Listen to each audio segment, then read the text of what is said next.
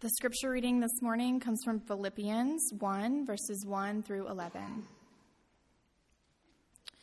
Paul and Timothy, servants of Christ Jesus, to all the saints in Christ Jesus who are at Philippi, with the overseers and deacons, grace to you and peace from God our Father and the Lord Jesus Christ. I thank my God in all my remembrance of you always in every prayer of mine, for you all making my prayer with joy. Because of your partnership in the gospel from the first day until now. And I am sure of this, that he who began a good work in you will bring it to completion at the day of Jesus Christ.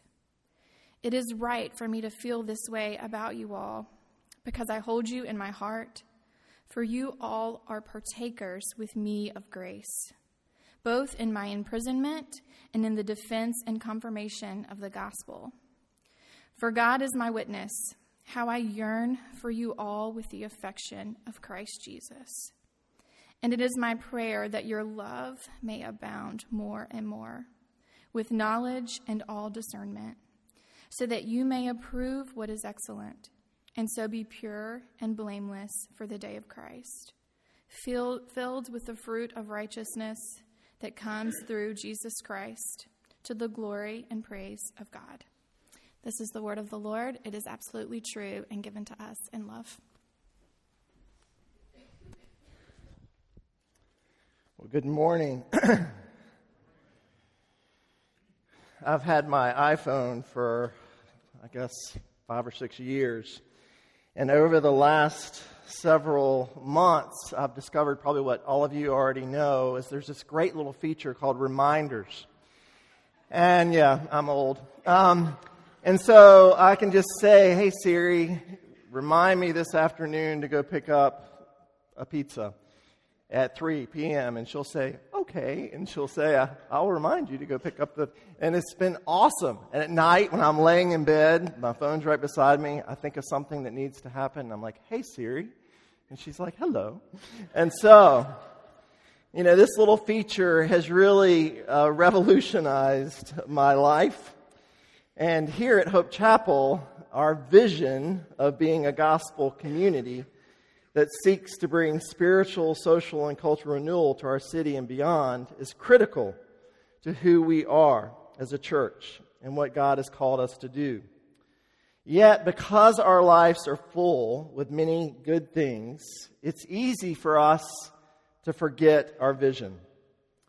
So, at the beginning of every year, for the past 10 years, we set a reminder. Not on our phones, though it might be a good idea, but through a sermon series to help us remember and flesh out our vision. So, over the next several months, we are going to be looking at Paul's letter to the Philippians. Now, you might be wondering why did we choose Philippians? And the answer is Paul's letter to the Philippians speaks to the joy that comes as we seek to build God's kingdom. And it's our hope here at Hope Chapel that as we seek to bring renewal, both spiritually, socially, and culturally, throughout the city and beyond, that we too would experience this great joy. So, this morning we're going to be looking at Philippians 1, verses 1 through 11. And from this passage, I want us to consider two things this morning. First is, in order to carry out our vision, we need everyone's participation. And then, secondly, in order to carry out our vision, we need to remember that God is the ultimate source of our kingdom growth. Let me pray for us. Father, we're grateful for the opportunity to open your word. You promise us that your word will not go out and come back void.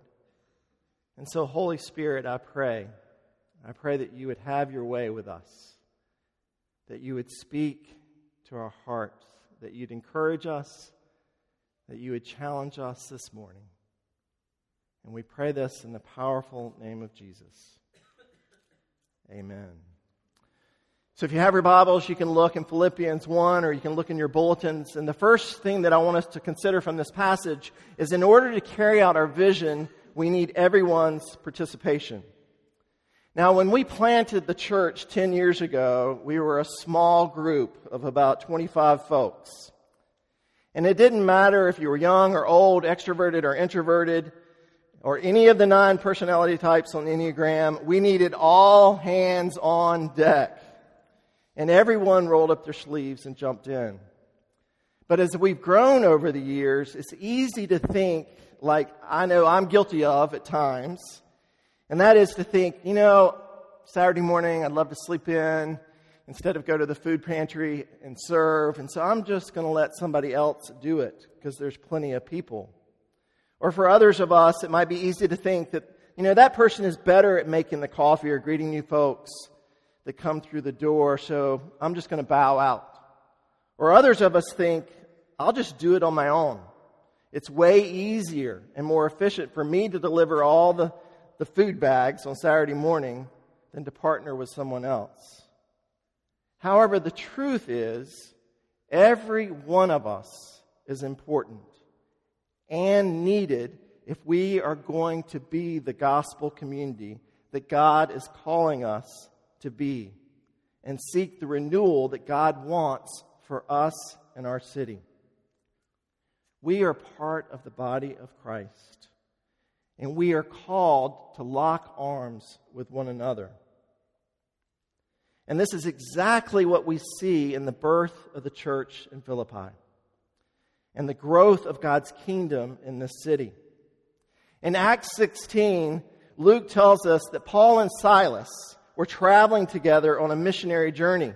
They were proclaiming together the good news when the Holy Spirit spoke to Paul in a dream while he was in Troas and told him instead of going to Bithynia, they needed to go as far west as they've ever been to Macedonia. So Paul and Silas, heeding the Holy Spirit's call, set their sights on Macedonia and the small city of Philippi. Now, Philippi was a city of about 10,000 people. It had originally been known for its gold mining, and when the gold all dried up, it became an agricultural city, harvesting grain and grapes. It was known for its wine. Philippi was a Roman colony, which meant that all its citizens had all the rights and privileges of a Roman citizen. The people could own property, they were exempt from taxes, and were encouraged to adopt all the pagan rituals of the Roman society, including worshiping the official cult of the Roman Empire. The city had very few Jewish inhabitants and was made up mostly of Greeks and Gentiles, who, up until Paul's arrival, probably had never even heard the name Jesus Christ. And so when Paul and Silas arrived, since there was no synagogue, instead of going to the synagogue, they just kind of milled around the city and greeted different people.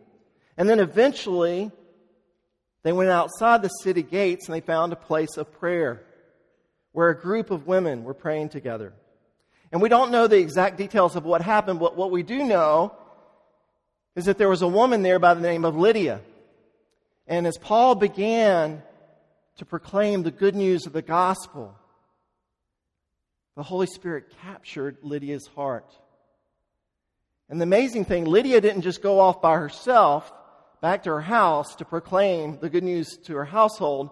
She took Paul and Silas with her. And she went back, and her whole house was baptized. And that was the birth of this little church in Philippi. And Luke goes on to tell us in Acts 16 that after Lydia's conversion, Paul and Silas, they were walking around continuing to share the good news of the gospel. And there was this woman that had an evil spirit, a divination. She was a fortune teller. And Paul literally got annoyed with her.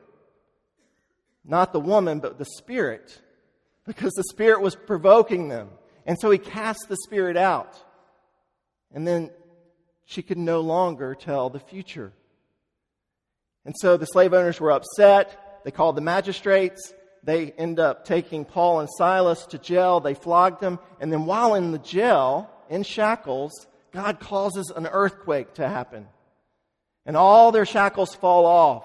And the prison guard, he, he threatens to, to kill himself because he's thinking all of them are going to escape. But Paul assures them that they're all staying put. And then Paul and Silas share the good news of the gospel with him. And he too is captured by the Holy Spirit and professes faith in Christ.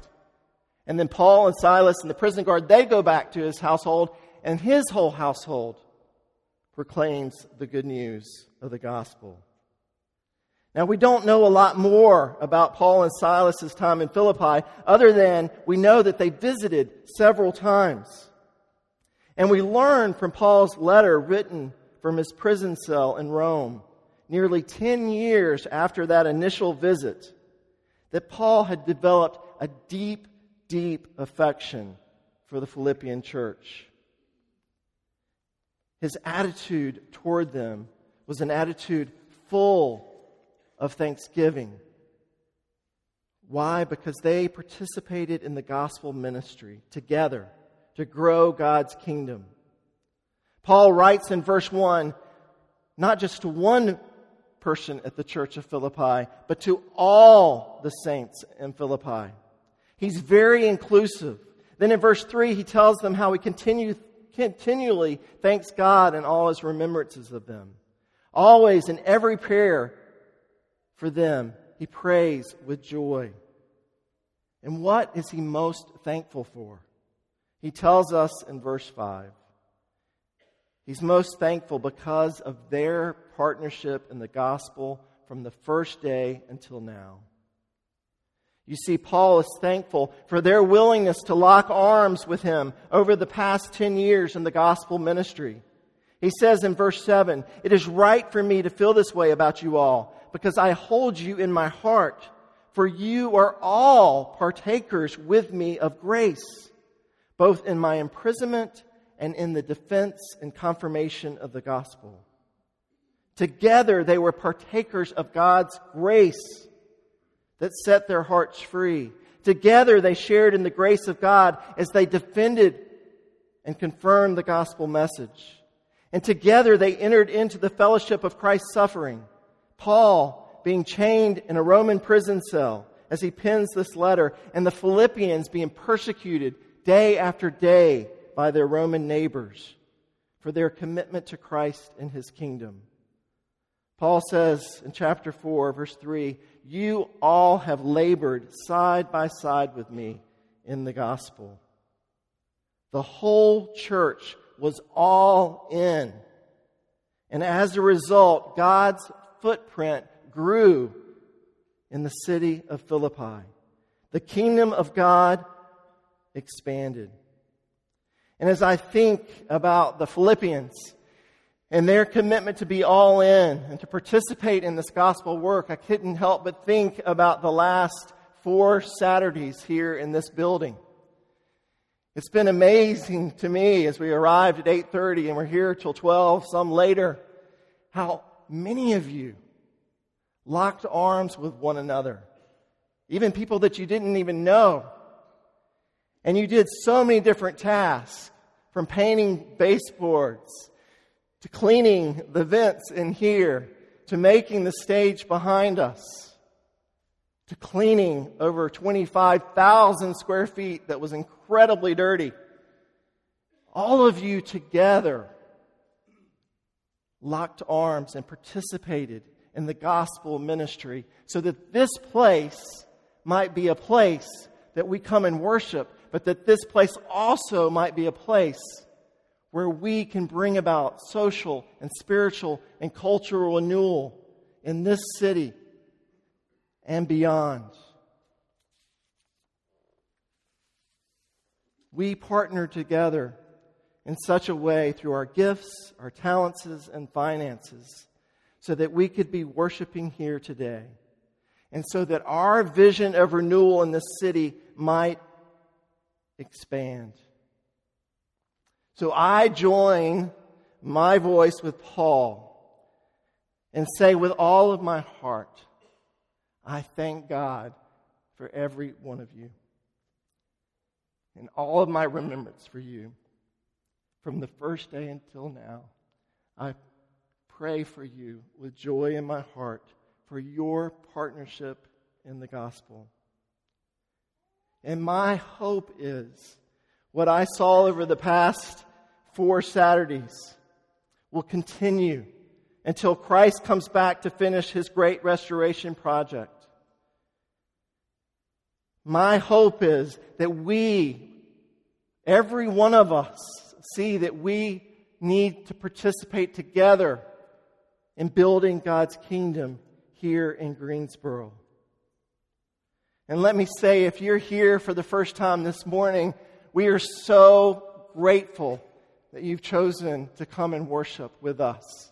We know that there are many great churches, gospel centered churches in this city, and it's an honor to have you with us this morning. And we'd love to have you come and be a part of Hope Chapel. We need more laborers, for the harvest is great. And so we'd love to have you join us to participate in this work of spiritual, social, and cultural renewal. And so, for all of us, will we join together? Will we join Paul and Lydia and all the saints who've gone before us, even the saints at Westover and the Vineyard and Daystar who occupied this building? Will we join together to bring about spiritual, social, and cultural renewal in our city? John Wesley says Christianity is essentially a social religion, and that to turn it into a solitary religion is indeed to destroy it. So, the first thing that we see in our passage this morning is that in order to carry out our vision, we need everyone's participation. And then, secondly, what we see in our passage is that in order to carry out our vision, we need to remember that God is the ultimate source of kingdom growth. You know, for many of us, we hear the call to partner with one another for kingdom growth, and we wonder if we have the spiritual maturity to do this. For others of us, when we hear the word kingdom growth, we simply are exhausted. Yet the good news of this passage is that Paul says it's not our work alone. After thanking them for their partnership in the gospel in verses 3 through 5, Paul reminds them in verse 6 the source of their growth. He writes, And I am sure of this, that he who began a good work in you will bring it to completion at the day of Jesus Christ. Paul is an old man when he writes this letter. His face and his body are worn by the traveling, the joys, and the sorrows of the gospel ministry. And with age comes a wealth of wisdom that he wants to impart to his dear friends in Philippi. And one of the many things he wants them to remember is that it is God who called them it is God who is working in them now, and it is God who will someday come again to consummate his kingdom. Jesus says that we are called to, to till the soil, to plant the seed, to water it, to watch over it, but it is God who makes it grow. And Paul is saying to the Philippians who were undergoing persecution, who are struggling with some division in the church and who have outside groups seeking to add to the gospel, do not lose heart. God loves you. God is for you. God is the one calling you to lock arms. And God is the power working in and through you to bring about renewal and restoration in our world. When I was at Urbana 87, you've heard me talk about Helen Roseveare. I heard her speak, and she was a missionary uh, doctor to the Congo. And as she was speaking, one thing I remember her saying was she had no problem loving and caring for the natives. She would love them, care for them, But when it came to the other missionaries that she was sent with, she grew very tired of them and short with them. And they with her, because she was awfully kind of resentful and mean to, the, to them. And so what she did one evening, she was looking through her scripture she was crying out to God, complaining about these missionaries that were called to work alongside of her. And she said God took her to Galatians 2.20, which says, For I am crucified with Christ. It is no longer I who live, but Christ who lives in me. The life I now live, I live by faith in the Son of God who loved me and came and saved me. And she said in that moment, she realized the Holy Spirit was saying to her, Helen, you need to cross out the I and you need to let me empower you to love your fellow saints who are serving right alongside of you. And at that moment, something changed inside of her. And not only did she begin to love the natives, she began to love those that God had called to partner with her. Likewise, Paul in this letter to the Philippians is reminding us that it is Christ's work. It is Christ who will help us lock arms with one another. It is Christ who will give us the grace when we want to yell at one another which probably has happened, I know, between me and the staff over these last weeks. And it is Christ who gives them the grace to forgive me and love me through it. It is His power in us that enables us to carry out the vision that He has given to us. Now, let me pause for one moment because I think it might be easy to misconstrue what Paul is saying and think that you simply don't have to do anything. Our lives are not like, you know, when you're at Carowinds and you had those little cars that you would ride and they had the little rail, and you didn't really have to do anything. I didn't learn that until I was much older. Um, it, you know, you didn't have to steer. I guess you had to press the pedal, but that was it, and you just could kind of go along the track. Well, our lives aren't like those that ride. Instead, our life is much more like the bumper cars. You know, when you get in a bumper car, you have to push the pedal, you have to steer, you get to decide, you know, whether you want to stay safely on the outside or whether you want to just ram someone. And everything is going fine until what? The attendant clicks the switch and turns the power off that is above your head, and then your car goes dead. That's what our relationship is like with God. There's human responsibility and there's God's sovereignty, like side by side. He's calling us to take the steering wheel, to push the gas, to make decisions, to decide whether to ram someone or to stay on the outside. Hopefully, we're ramming them with God's love and grace. But He is the power. It is His Spirit in us that enables us to do the work that he is calling us to do. Jesus says it this way in John 15 Abide in me, and I in you, as the branch cannot bear fruit by itself, unless it abides in the vine. Neither can you unless you abide in me. I am the vine, and you are the branches. Whoever abides in me, and I in him, it is he that bears much fruit. For apart from me, you can do nothing. So the question for us this morning is will we trust in His work in and through us for kingdom growth? And as we enter this new space and this new season, the challenges are going to be greater, the opportunities are going to be greater, and we cannot do it ourselves. But the good news that Paul reminds us is that God lives in us and we are in Him, and through His power and through His strength, we can boldly go out and proclaim the good news. And we can bring about renewal in our city. In this letter, we learn that Paul stepped out in faith with his brother Silas and went further west than he had ever been before. I'm sure he was scared and anxious about what awaited him in this Roman city called Philippi. but he went anyway. And as we read this letter, we get to see the fruit of God's work in and through Paul and Silas and the Philippians to literally change the city for God's glory. We are Paul's.